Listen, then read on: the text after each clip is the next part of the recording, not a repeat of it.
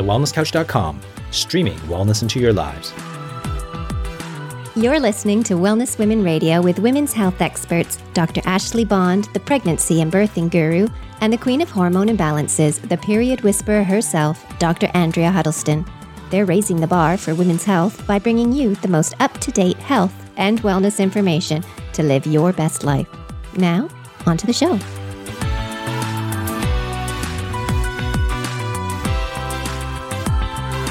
This episode of Wellness Women Radio is very proudly brought to you by Dinner Twist.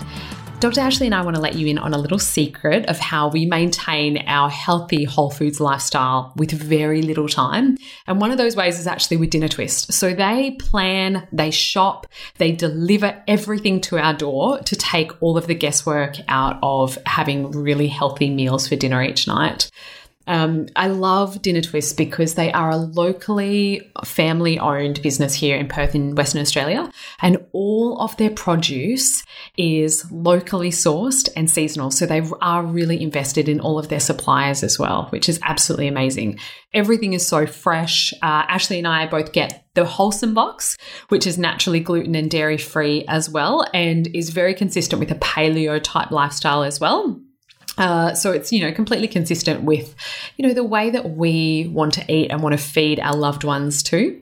This is also how I tricked Dean into thinking that I can actually cook. So seriously, if I can do it, everybody can, trust me. And their recipes are so delicious. They also have other options apart from the Wholesome Box. So they have a family box for bigger size families, an express box if you're really short on time, uh, as well as a vegan box too. Now, we would love to give you the opportunity for you to actually try Dinner Twist and realize how healthy, how delicious, and how fresh it is, but also how much easier this is going to make life as well. So we have a special promo code for you, and that is going to give you thirty-five dollars off your first box, and that is W W R for Wellness Women Radio. Um, so we would love you to uh, try for yourself. Don't take my word for it, but let me know what you think. Without further ado, ladies, onto the show. Hey there, lovely listeners. Thank you for joining us on Wellness Women Radio. I'm Ashley. And I'm Andrea. And welcome to twenty twenty-three, um, another year with, you know, the podcast, another year with Wellness Women Radio. Um, Ash, how was your Christmas period? Oh, I think pretty good, recharging. I always think that, uh, you know, quiet time is, is a win for me. So the fact that it was low-key and pleasant and everyone's happy and healthy, that's a huge win. How about awesome. you? Um, mine was uh, pretty chaotic, but I got to have my family here. I got to have my sister and her partner over from Belgium. Um, my mum came, uh, you know, like it was amazing. Uh, I really thought that Dean would have um, – tried to work overtime while they were here just to, you know, get a little bit of a break from the family, but he didn't. So that was uh, a good sign. Um, and my sister is, you know, they live in Europe, so they're so used to having everything at their doorstep. So they're so used to so much adventure and, you know, stimulation and culture and everything. So we really like tried to make them love Perth and uh, try and, you know, keep them as entertained as possible, because I'm working so hard on getting them to move back to Australia. I don't know if it's working yet, but uh, I'm trying. Uh, that'll be, that, I reckon that'll be a tough call given uh, the, the freedoms they have over there with regards to, like you just said, all the culture and no. things that uh, they enjoy. But, hey, who knows? Throw uh, throw any number of reasons to come back to Australia. Beach, sun, lifestyle, yeah, ex- there's a few good things on offer. I know, absolutely. Um, okay, so Ash, new year, twenty twenty-three, what does it have in store for you? Oh, great question. I think, you know, we're starting this episode, listeners, with the idea that, um, you know, we, we get a chance. Every day of our life is a chance to reset and restart. But, of course, New Year's always bring to mind this idea of transformation and change. You know, it's an opportunity to rewrite the story or come up with some, you know, dreams and visions of things you want to do, or, yeah, just go the direction that you choose. But um, for me, I think this year is about consolidating some of the things that we did together last year. You know, we put in a lot of hard work to build some things together, and um, this year now it's about teaching that and growing, um, so hopefully not as much creation, finishing off a few things. So, you know, this episode's kind of dedicated to, you know, how we can uh, I guess, enhance productivity or increase our attention and concentration and focus. Um, for me, focusing more on some of the things I need to finish is a big deal. So putting Ooh. some deadlines on myself to get uh, some coursework done. So Great. Yes. And also even just like silly little things, like I started the week, I'm like, right, I've got to get a few things done and some accountability at work. So I, you know, laid down the line. I'm like, right, ladies, if I haven't got this done by Monday, it's one hundred dollars in the, you know, in the pot for uh, you to spend on lunches with the team, whatever. It's just like holding myself to account. So just trying to find different ways to do that. And Ash, I, I totally work that way as well. I'm a little bit more motivated by the stick rather than the carrot as well. Like yeah. the carrot would have to be something so good. Like when you were saying then you were finishing coursework um, that you need to get done, I to me, I'm thinking, okay, how can I get in on this? And like, how can we have a weekend away where we just literally study and learn? Like, wouldn't that just be amazing? Mm-hmm. Um, like that would just mm-hmm. feel and then when, when so finished, like throw indulgent.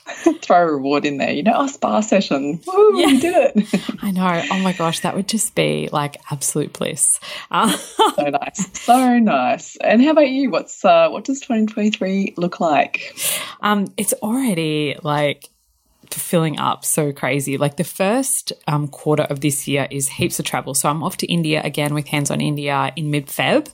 Um, and then you and I are teaching again in Melbourne, which is amazing, um, in March. And then Dean and I um, are going to Borneo in the start of April. Um, so he really wants to check out the diving scene there. Apparently it's amazing. So we're going to Borneo. Um, and that's as far as I've got into the year. Like it's already three quarters of the way through January. And normally at the start of Jan, I would spend time planning the whole year. You know, I would know what that looks like. I would know the things that I want to be, um, you know, learning or completing or, you know, the whatever other challenges that I'm setting for myself, plus, you know, the things I'm working on with my own health or with my family and everything else. But I think having just such a crazy Christmas period, I don't feel like I've had that space to set that out yet. Um, mm. And I feel like I'm just chasing my tail, um, which means that I'm super unproductive. My headspace is so busy. I'm I'm back at work, so it's completely full of, you know, like patients and everything that I've got to do there.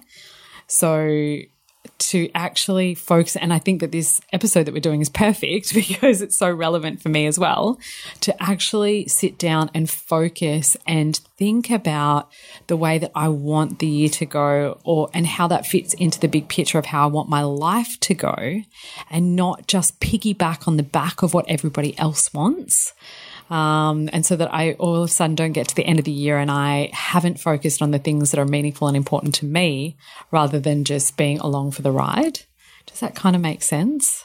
Absolutely. And I think it's huge too when you just, I love the way you said, you know, piggybacking um, on other people's, you know, ideas and values. And it's so true, isn't it? Because often in, when it comes to things like New Year, um, that whole idea of, you know, New Year's goals or the, the, what are you planning? What are your intentions? Often it's just, there's so much hype and hoo around it that we will sort of hear someone else say something calling it, oh, cool, you know, I, I think I'll do that too, or, oh, that's what I need to do, or, oh, you know, twenty twenty-three is the year of travel. But if it doesn't really resonate you with you and it's not really your thing, then it's kind of like pushing uphill, isn't it? It's this idea that we're not living in alignment with our own personal values. So it can be really hard actually to figure out that. I know that over the last few years mine have shifted a little, and I love the way you're talking about travel. I didn't even, you know, kind of re- well remember to say that we're away for a few months in Europe. Like oh, you're taking a massive trip, yeah, which is incredible. And it's not like, yeah, it's not like it's um forgotten. It's just simply because I think re- travel's been off the radar for so long that mm. I just didn't kind of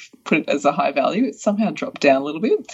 So I really hope that it's reignites my travel bug because it's always been such a big passion, just like you. Culture, people, places, spaces, you know, just reframing life, seeing how other people live, you know, exploring. It's um, it's such a high order value for both of us. Um, but, you know, in terms of whether we have to have goals and intentions, I love that conversation too because I know a lot of people will push back and say, but yeah, you know, what's the point of setting new intentions if you're just mm, going to break them? Um, yeah. Something I, I hear quite often. And I think that's also um, relates to, again, like you've talked about, the idea of planning, you know, productivity, this idea of setting down, setting intentions that actually align with what you want and what your desires and intentions are for yourself, um, and then, of course, the people around you. But spending time doing it is the key. And I think, you know, for most of us, like yeah. you've just mentioned as well, so I haven't done it either. Like by this time, I am exactly like you. I've figured stuff out. I haven't even like pulled my like card. I do my reading cards every yeah. year. Like I just haven't even done that stuff. And you just mentioned, you know, that we're then most of the way through January, and it's just so true. So I don't know if that just reflects the pace of life um, for all of us, or, you know, priorities or what, whatever it is. But um, rather than making excuses, I think it's really nice to explore uh, what that means and why so many people struggle to follow through or to create that focus in their life. That I think we're all attracted to people who, oh, I hate to say the word, have their shit together, but it's true, isn't it? The people mm. that often magnetise us or hypnotise us with their brilliance are the people who kind of have their stuff in order. There's a degree of organisation about their life. There's a degree of positivity. There's a degree of commitment. Like there's just things there that um, put those people in our eyesight. It's the things that make us go, oh, wow. Oh. And it's not necessarily a, a fake Um, image. You know, people say, oh yeah, but everything online can be crafted. It's very true, but I think just if you think about the quiet people in your life, they've still got a degree of order about them. Mm. You know, often the people we admire have a degree of um, consistency too, I think is another key key for things. So I do think, you know, to, to squeeze the best out of what we love about um, our lives, we do have to have a little bit of order, and uh, and that comes down to this idea that we're going to talk about tonight, which is how many of our clients have chatted to us in probably the recent, I'd say six to twelve months has been a real focal point. Mm. I feel like the last year in particular, maybe it's been um, related to more discussions, uh, less taboo uh, around this discussion, but it's really relating to adult diagnosis of A D H D, and probably more specifically in women, because I think, you know, our circles mm. predominantly are women. Um, most people can sort of feel like they can identify the men in their life with A D H D, but, but the women are often falling through the cracks. And um, the question is, is there an increasing, you know, incidence uh, and rate of adult A D H D, or are we just living such chaotic lives influenced by so much noise, clutter, stuff, technology, speed, pace, expectation? You know, does that essentially kind of make all of us susceptible to this idea that we are disordered, you know, that we are disorganised?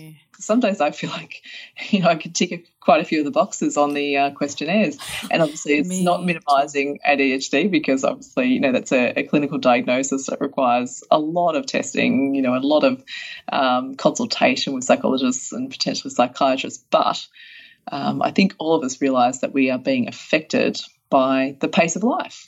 And I love that there's this, um, just to sort of cycle back a little bit from what you were saying about before, Ash, there's, there's certainly a bit of a movement for a slowing down, and for mm. even like a less attachment to the achieving and the, you know, like the very masculine things of of the list and the order and the ch- achievement and the, um, you know, the work focus and all of that sort of stuff. But, um, And, you know, I love seeing, um, you know, stories of women um, who are becoming homesteaders, who are, um, you know, homeschooling their children, and they're, uh, you know, they're growing food from scratch and all. And that is so beautiful, and um, such a lovely way to live their life, and will be so serving and fitting for so many people.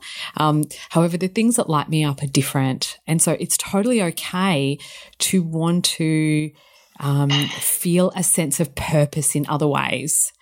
And that's certainly where you and I resonate as well, um, where we have a very strong calling and a very strong sense of purpose, um, and to be able to feel like we are fulfilling that, there needs to be that sense of, of order, or we need to be able to just um, live within our own integrity that is meeting that purpose, if that makes sense. Um And I think that there's certainly a level of overwhelm that comes with this, and just with modern life. Um, and we see it in kids all the time as well, that, you know, some of them just need a slower pace.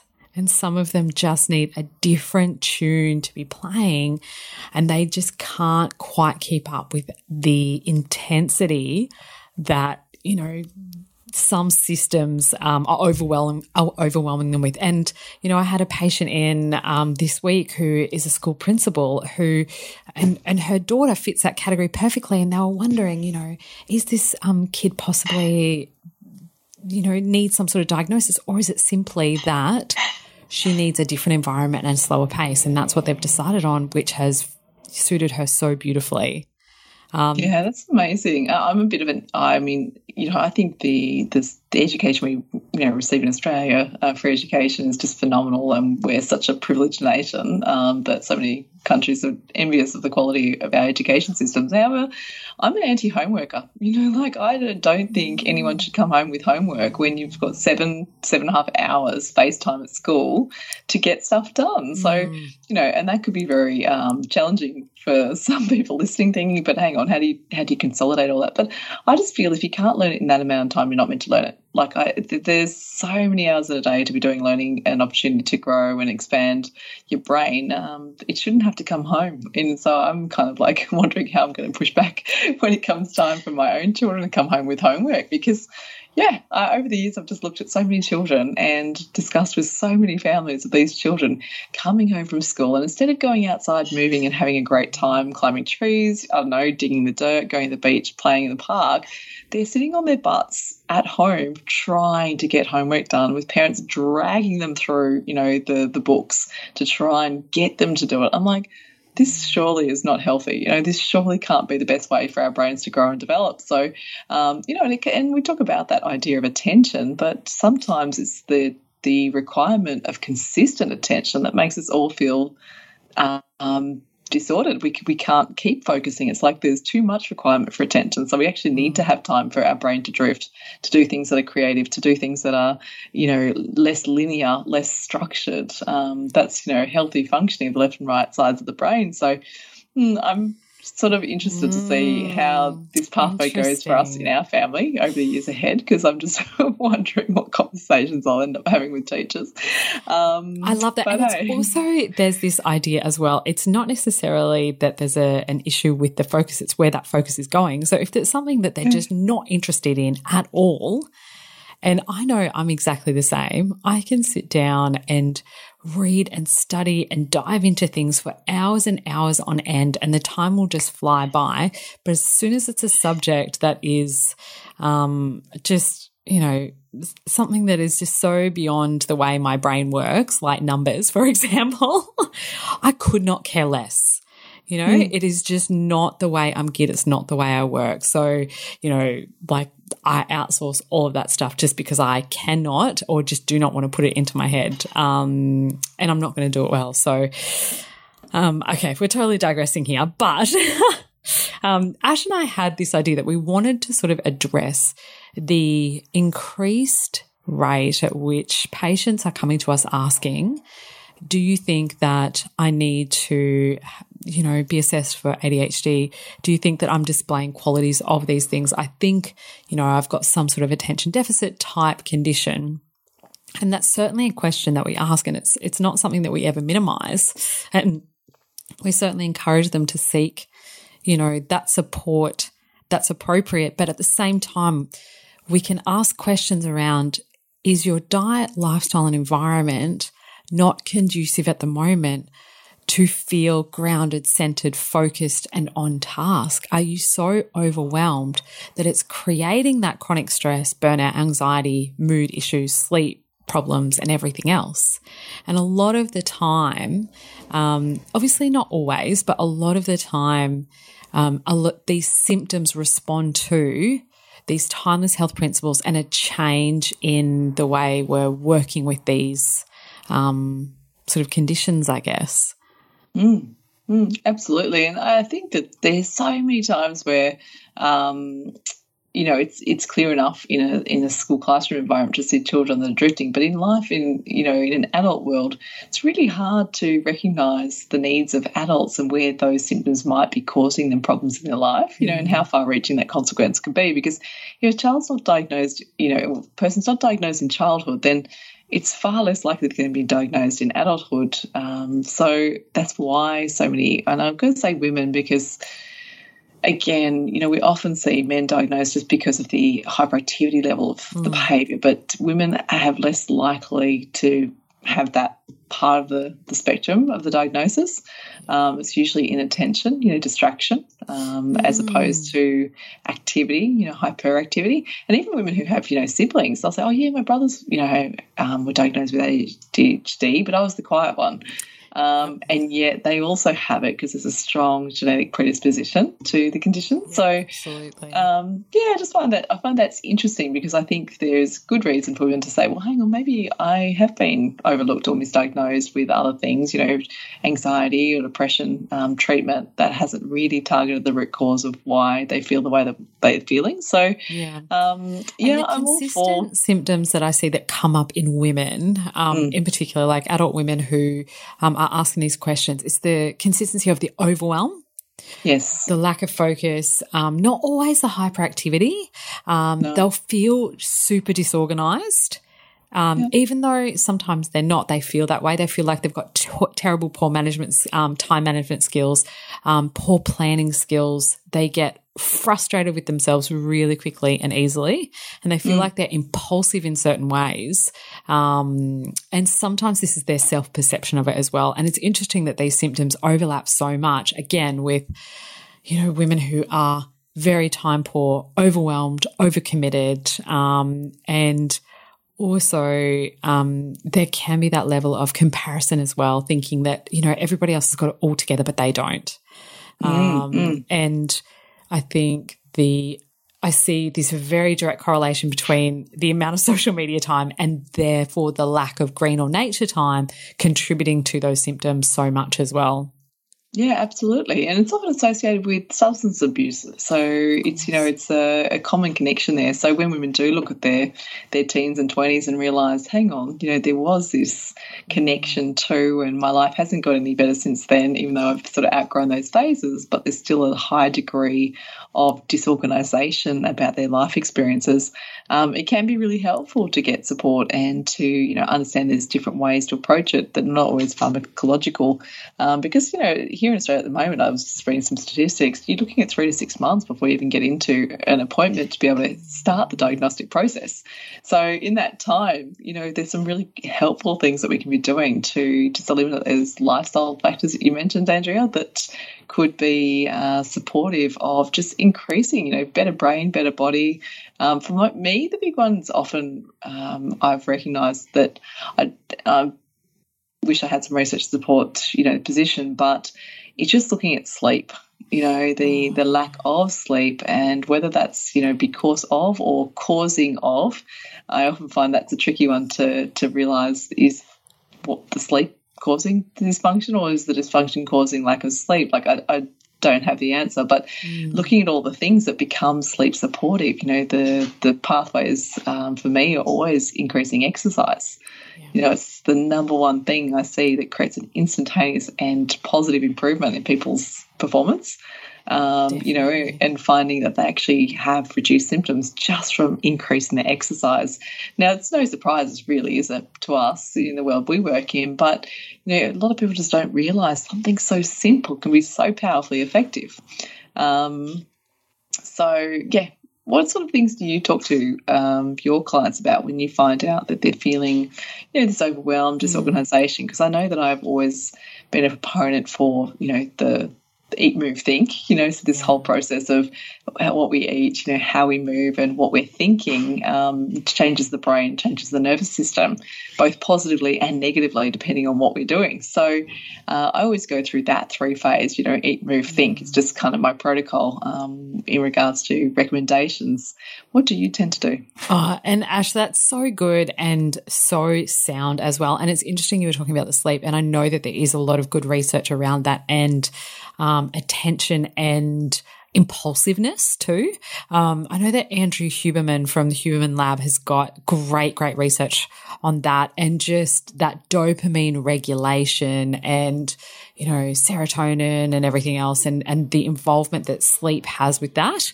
Um, and Certainly when you're talking about the the eat portion of, um, you know, looking at how we can help to improve someone's symptoms, um, there's a number of review, reviews um, that detail like the efficacy of elimination diet. Elimination diets for behavioural improvements in children. Um, and we know that there's overlap with adults as well. Um, so two that have been conducted recently, so there was a meta-analysis and systematic reviews, and these are very high level, very good quality evidence, revealing that children with A D H D who restrict um, sugar and artificial sweeteners and also eliminate all of the colours and preservatives that we know aren't good for them anyway, it improves their behaviour and attention and performance. So there's less triggers for their nervous system, which I just think is amazing. So there's really good quality research around that. We also know, and that just plays down to the whole gut-brain axis, you know, connection there, isn't it? So yeah. When we're talking about this, um, go back to some of the old episodes because we've covered this in depth as to why the gut influences psychology. Yeah. So it's, you know, really important to understand that why to, I guess, reinforce, you know, positive change in behaviour or choice. Um, and we know that the the really key things there are the refined sugars, artificial sweeteners, the chemical food additives, um, and then the preservatives. But on the flip side, if there's nutritional deficiencies, so even things like, you know, iron, B twelve, zinc, there's that old saying, without zinc, you can't think, um, you know, those sorts of things. So we always do like a thorough assessment of, okay, if this, if this is more than just you feeling like you just can't get, you know, your stuff together, then let's take a deeper look at this. Let's look at the diet. Let's unpack that. Let's, you know, what do we need to add in or take out, and then assess whether or not they are deficient in certain things. And I just think that that's always such a great place to start. Um, Ash, you were talking about the gut-brain axis, and the microbiome we know is so important for, you know, our brain function. And I see so commonly that patients who do display these sort of tendencies have an imbalance in their microbiota. And in particular, the thing that I see consistently is streptococcus overgrowth. So this is the patient presentation of someone who can't sit still, who's always fidgeting, who, um, you know, may not be able to focus and make eye contact with you, who um, needs to interrupt, like all of those sorts of things. That's the, that almost constitution that I see with those patients with the strep overgrowth. And that's well documented as well. So I just think that that is fascinating. Um, From there, so it's like, okay, let's get the diet under control, and then do we need to add in anything? So we know for that really good dopamine regulation, it's the exercise, it's really good quality protein. Um, are there, you know, micronutrients or, um, you know, vitamin deficiencies that we need to look at? Um, are they getting enough omega three fatty acids? And again, there's really good research showing how, um, you know, your omega threes improve A D H D symptoms, um, anything that's going to help to support, obviously, the sleep and relaxation pathways, that attention and focus. Um, there's a big push in functional medicine for things like adaptogens, um, you know, so essentially herbs that are supporting that specific adrenal function, for example, but also nootropics as well. Now, that's not my area of expertise and I need to look into it further, but there's a lot of those sorts of things coming out to help, um, you know, with brain focus and attention. Um, but there's also um, specific types of, of herbs that we use to help just improve attention and focus. And I know all through uni, especially during exams, I would take things like ginseng and ginkgo and, you know, obviously my omega threes, ashwagandha, um, mm. certainly magnesium. But interestingly enough, I always found my best performance was when I meditated a little bit and I moved a little bit. Mm. And it didn't even have to be excessive, but just when I had a bit of consistency for some down regulation of my nervous system and moving my body, I always perform better. Um, yeah. So, mm. you know, that that was just from from my uh, own sort of anecdotal data. Um, certainly there can be other factors that contribute to these symptoms. So we know poor diet. Um, the things that we've talked about before, vitamin D deficiency even, excessive exposures to certain types of chemicals, including antibiotics, all of that has been shown to be contributing factors to a certain change in our nervous system that gives us these symptoms as well.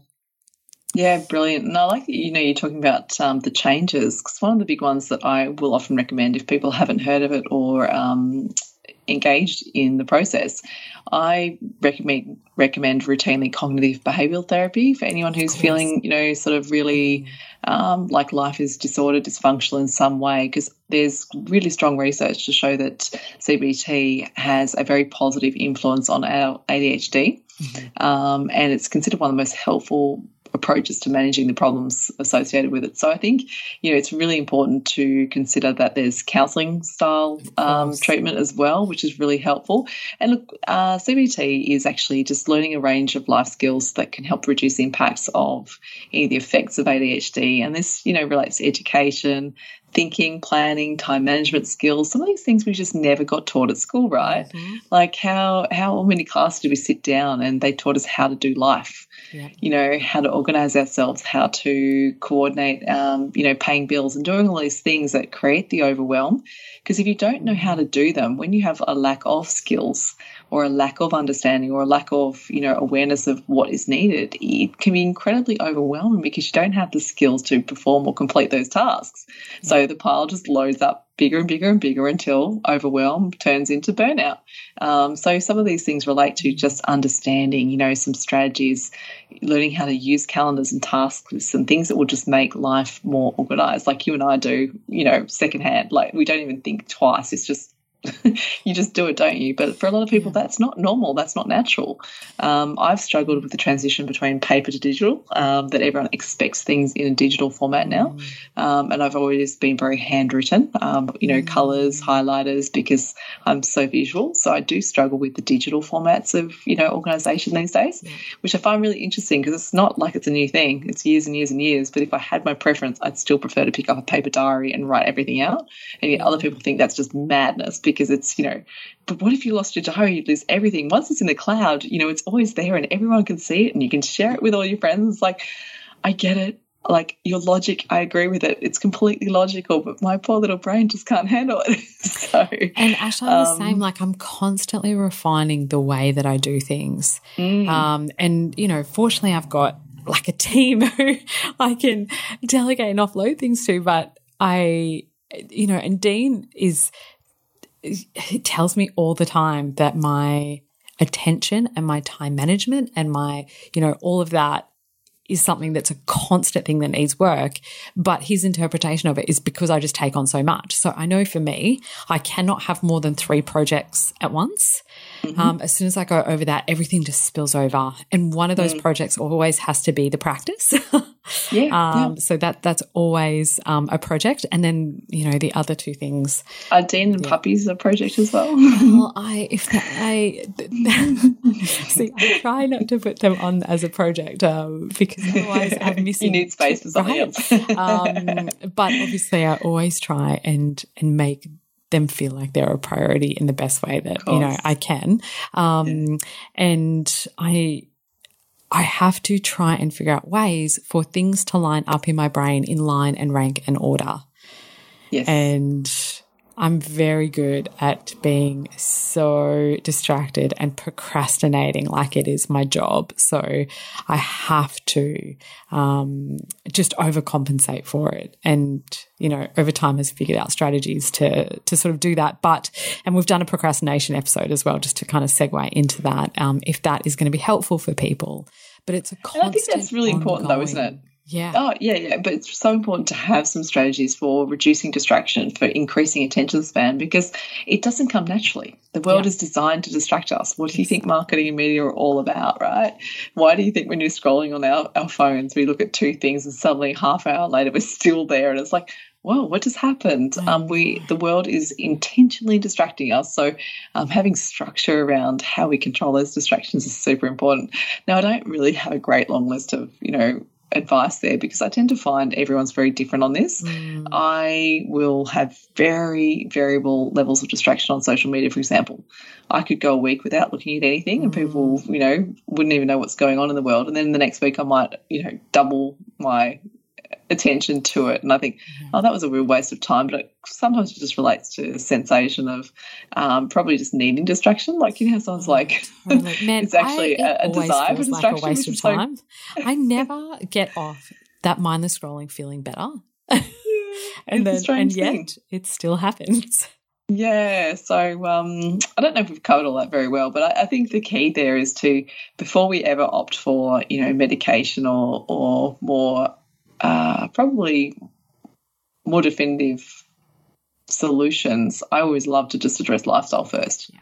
Yeah. You know, I just think, because ultimately it doesn't matter what we do, we, we can't just dump pills in and change the environment. So mm. you still have to change the other things around you first. So even if a child is on Ritalin, for example, that's not a get out of jail free card for them to eat anything they want. You know, it's still a structured environment, such as proper eating plan, you know, inclusive of good sleep hygiene, meaning that there's structured bedtime routines.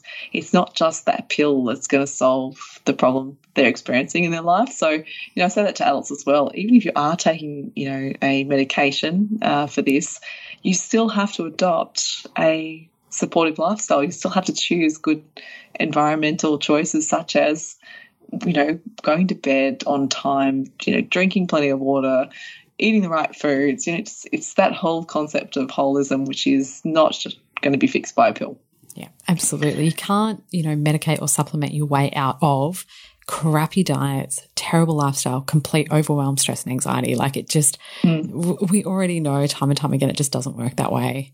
Um, okay. So I think, Ash, in summary, there are tools to look at if you feel like you're fitting into this category, and maybe you are trying to answer some questions about whether or not you may have some issues there.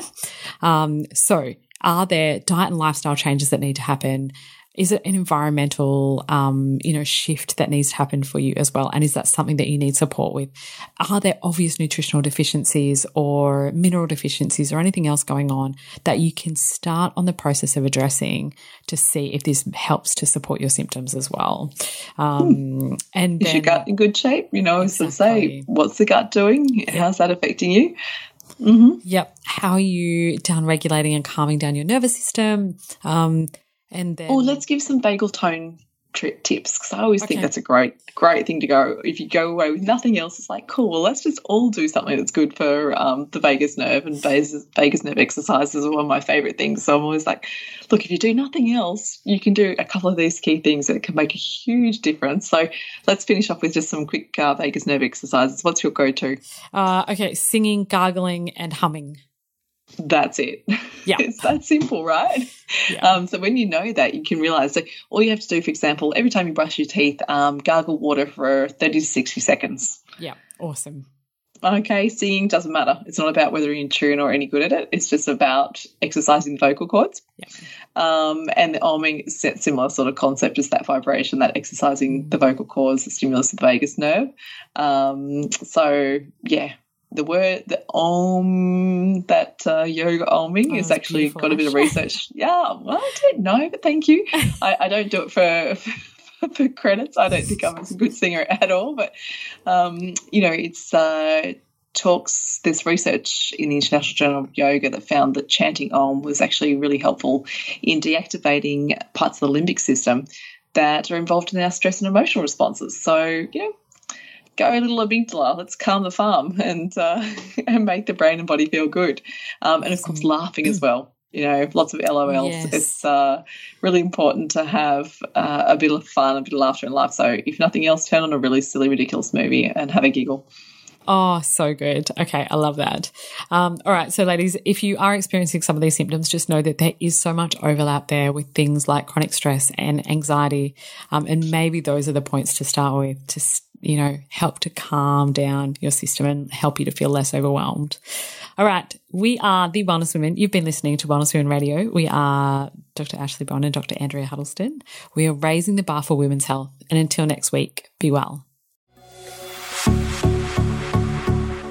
This has been a production of the wellness couch dot com. Check us out on Facebook and join in the conversation on facebook.com forward slash thewellnesscouch. Subscribe to each show on iTunes and check us out on Twitter. The Wellness Couch, streaming wellness into your lives.